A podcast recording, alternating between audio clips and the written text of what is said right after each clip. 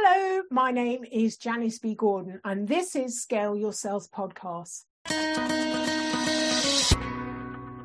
Welcome to Scale Your Sales Podcast, listed number nine of 43 best podcasts for every sales professional.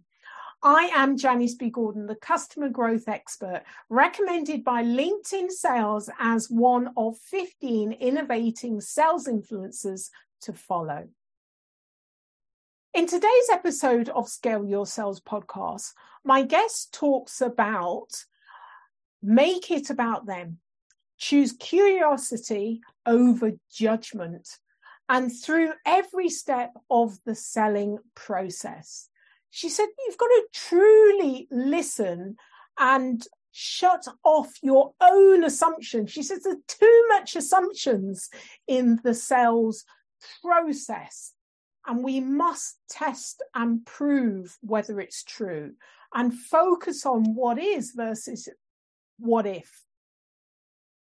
My next guest, through her work, helps others become more conscious of the energy they bring to the world so that they can make up the potential that is possible inside of them a sales leader, an executive coach, and an activist. Please welcome Scale Your Sales podcast, Tara Ryan. Thank you so much for having me, Janice. This is such an honor. Oh, I, I'm I'm really keen to get into you know this. We've had a brief conversation. It's like, hold on a minute, let's record. Oh okay, there's one thing that I I don't talk nearly enough uh, about, but I know that this is your kind of like area of uh, specialty, which is energy.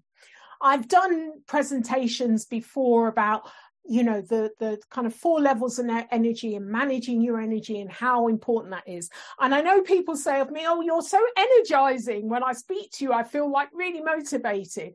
And i say that's about managing your energy. So i know this is your area so yeah, give us some of your wisdom and knowledge around how energy helps to direct your impact.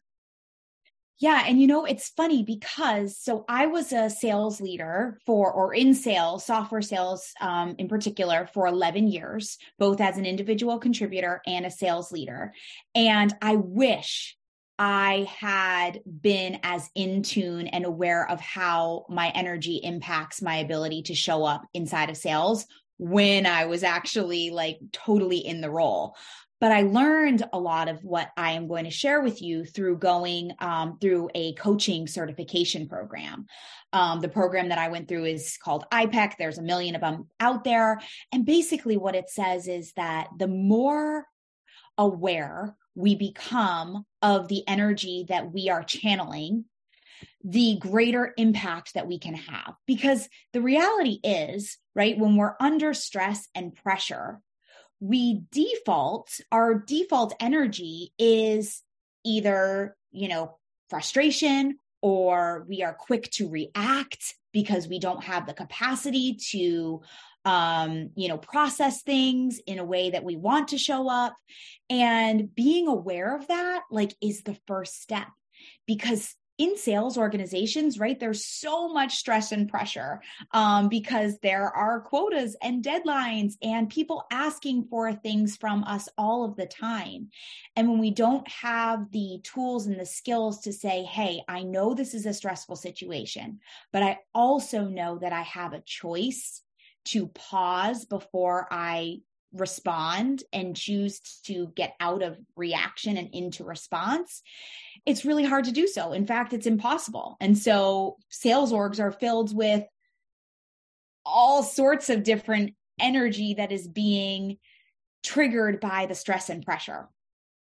I think it's quite interesting that we we're particularly bad I don't know about in America, but certainly in the UK and to a certain extent some of, of Europe, we're not very good at training leaders to be leaders and training managers to be managers. We get promoted, especially in sales, based upon our previous quota attainment. So if you, you know, 150% above quota, you're doing really well, you're celebrated, let's promote you. And very little training around how you manage is a different um it's a different energy. And, and, and then how you manage not only manage but understand your own energy and how that translates and transfers to other people.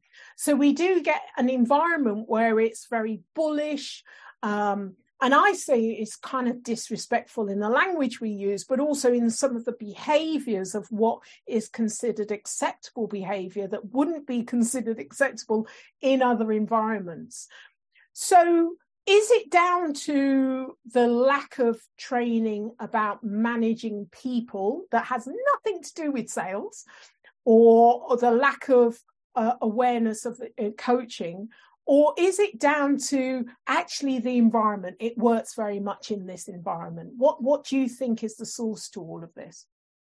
I think it's a combination, right? But I think we have to start. But you made a really good point, right? Like energy attracts like energy.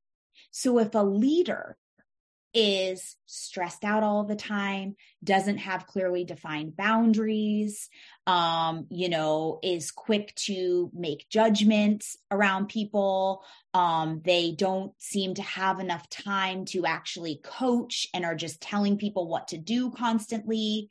That is going to seep into the energy of the people that they are leading. And that goes to, you know, I'm sure we have all been a part of a team where one person's energy can kind of spoil a whole room. That's right? Like, right? Right. Like it's like you you feel it. And yeah. even if other people are vibing at a much higher frequency, that person who is doom and gloom or, you know, always looking at the negative side of things, their energy permeates into the rest of the group. It's almost like impossible to get around that.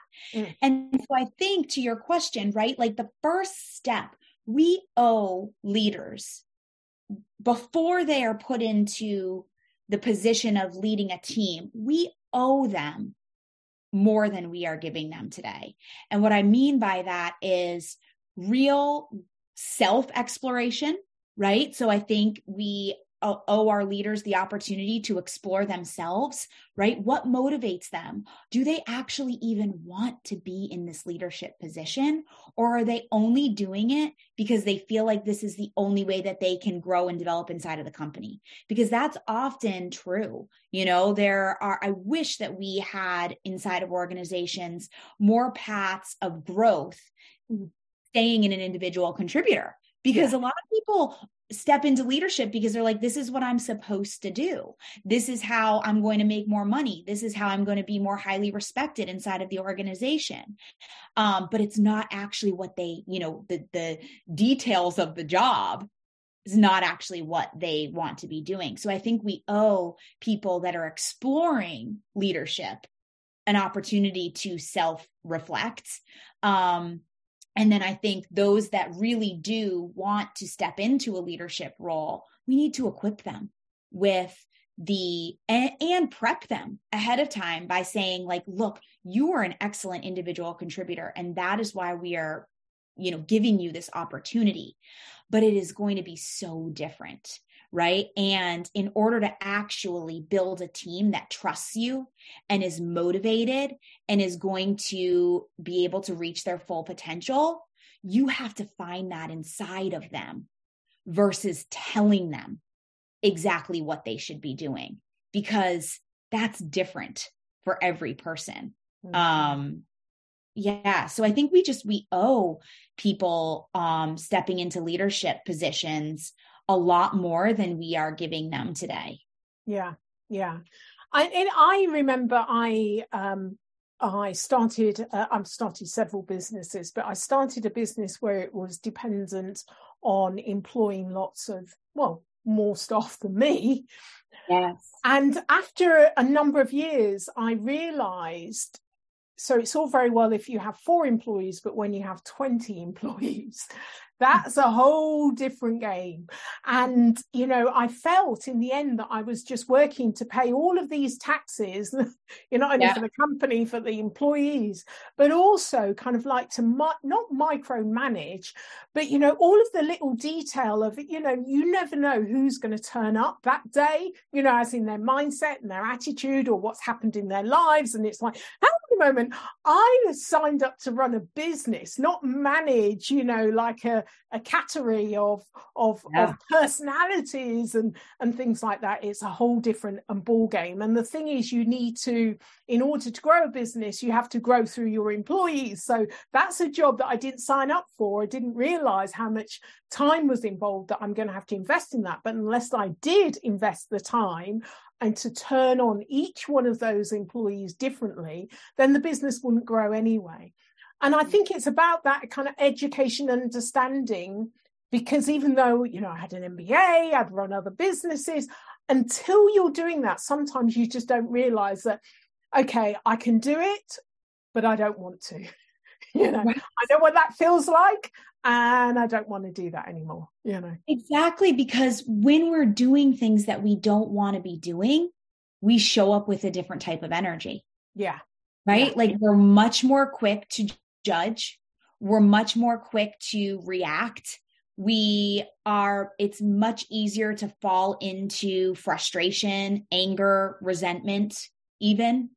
Um, and so I always start, you know, with my coaching clients now um, one of the first questions we go into is like, what do you want to be doing? What do you want? Let's block out the shoulds and actually tap into yourself um, and give yourself the freedom to say, this is what I want to be doing. Is it my perception and i wonder you know I, I i think of my girlfriends and you know kind of my boyfriends and the kind of conversation i don't mean in terms of relationship but just the difference between men and and women even like my brother and my my sister and the kind of the way that i communicate with with them and the kind of conversations we have is there a, a, a difference? I have a sense there is, but I'm sure you will know, between how men and women communicate, the kind of things, the kind of self introspection that a woman would do compared to a man would do. And I know that it's like some men are saying, hang on a moment, Janice, but you know, generally is is that and where does that come from? Because I get a sense that women are quite good at looking into themselves and, and working it out and going for personal development. And and so when they come into a leadership role, they're coming with a better knowledge of self. Is that true? It, it it's a generalization, but yes, right? Most of the time. But I think that we don't give men the space and the safety to feel like they can have those types of conversations. So I can say that, like, when I have started a coaching relationship with a male client and I truly give them the space to be vulnerable and open to talk through their fears and the things that are blocking them, I have heard in one single session, right? Like I'm thinking of this one male client that I had. He said, as we were wrapping up one hour, just one hour together, he said, I don't think I have ever shared this much with somebody this quick in my entire life. He's like, I don't know what you did, but like, I just, you know, I told you so many things that I have kept wrapped up inside of me for so long. And a lot of it was pertaining to he was expecting his first child and was going to be going out on paid parental leave and had all of these fears around what that was going to do to his career. And I don't think we create space um, or time for really anybody, but especially men, to talk through some of those things because they're just supposed to, our society tells them, right? Like be strong, suppress your feelings. That those sort of fears don't apply to you, right? Like figure it out. Um, but we're all at the end of the day humans being humans and having real emotions. And I don't think he even realized how much those fears um, around, you know, stalling his career progression were ha- like the impact it was having on his ability to show up in work today before yeah. he even went out on leave and probably impacting his relationship with his partner right like i'm sure that those feelings because he had not shared them with her were showing up um in certain ways at home yeah. right and so i just think that we we don't allow ourselves to talk through so many of the different feelings that we we have and we don't realize how by suppressing those feelings it's impacting our ability to show up in all of the different spaces that we do um in any so the day. other question i have this is again another sense but I'm, you'll know yeah. more than me is the generational differences my sense is that men younger men so gen z gen y are more open to um, be introspective and and have those kind of discussions that you know the baby boomers may be a bit more kind of shut shut down I get a sense with the conversations that I have with men of a variety of, of ages that that may be the case. And I don't know, is it is another generalization, yeah. Yeah. but you know, this is my my experience and there's many more younger male sales leaders that are coming in. So they're coming in, if it's true what I'm thinking, they're coming in with this kind of more open, uh, willing to be vulnerable sense. Is is that the case? Do you think it's true? I hope so, but it's not always what I am seeing. Okay. Um, I am seeing it depends on the overall culture of your organization, I think, because a lot of these younger sales leaders, right? Maybe their intuition is to be create more space for vulnerability, to create more opportunity to connect with their um, team members. I think they are doing that to an extent, but at the tip top right? There's all of this stress and pressure that is having them kind of put those types of things on the back burner. And so it's easier to go in they per, right? Like the it's perceived that it's easier to go in and and when you have a quote monthly quota just say hey rep like our one-on-one has to be about diving into our entire pipe your pipeline. We don't have time for career growth conversations. We don't have time to talk about you know the stressors that you have in your day-to-day life today. I'm going to let's dissect what is going on here and i'm going to tell you how to fix it right? I just think because of the overall stress and pressure inside of a lot of organizations even if their intuition is to be more introspective or to connect with their employees in a different way, they aren't almost in a sense allowed to do that because they it, that may detract from hitting their monthly or quarterly number.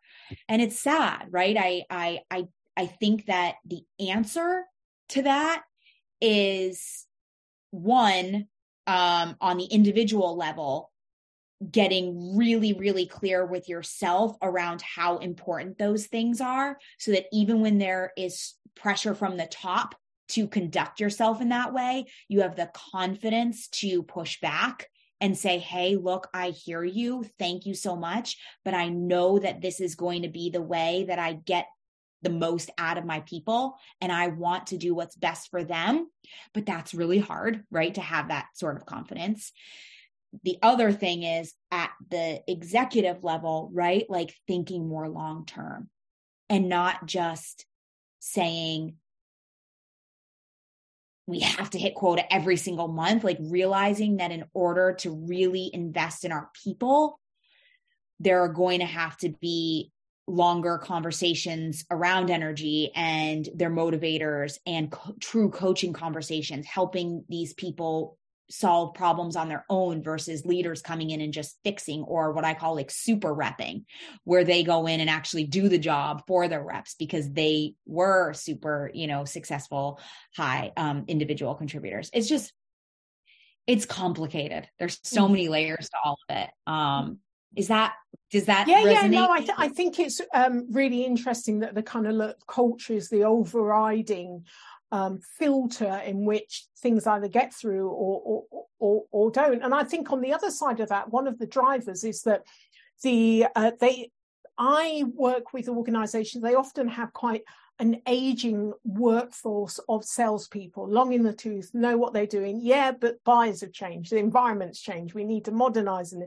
in a different way, and you know they, we need to bring in um, new people and younger people aren't always attracted to, to sales and and your competitive advantage in the future is going to be by having this this unique workforce that are very much connected and and work across different um, generations. So you often have three or four generations within in the workforce but it's not going to work unless you you have an influx of of people um, coming in. Now if you have that culture that you talked about then you're not going to have the younger generations coming into sales because they won't put up with that, will they?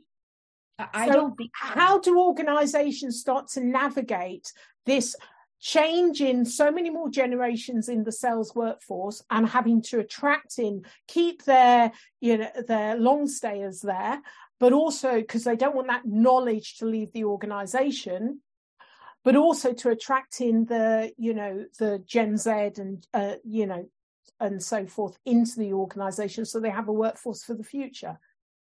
I think it starts with right like really helping the existing people inside of the organization become more aware of again i'm talking about energy but like a big thing that i hear with people that have been in sales for a long time they are filled with assumptions and these assumptions are what is really holding them back, right? Like they're very quick to say, and I'm generalizing, right? But I have heard this a lot. They're very quick to say, and this goes for everybody. It's not gen- a gender situation.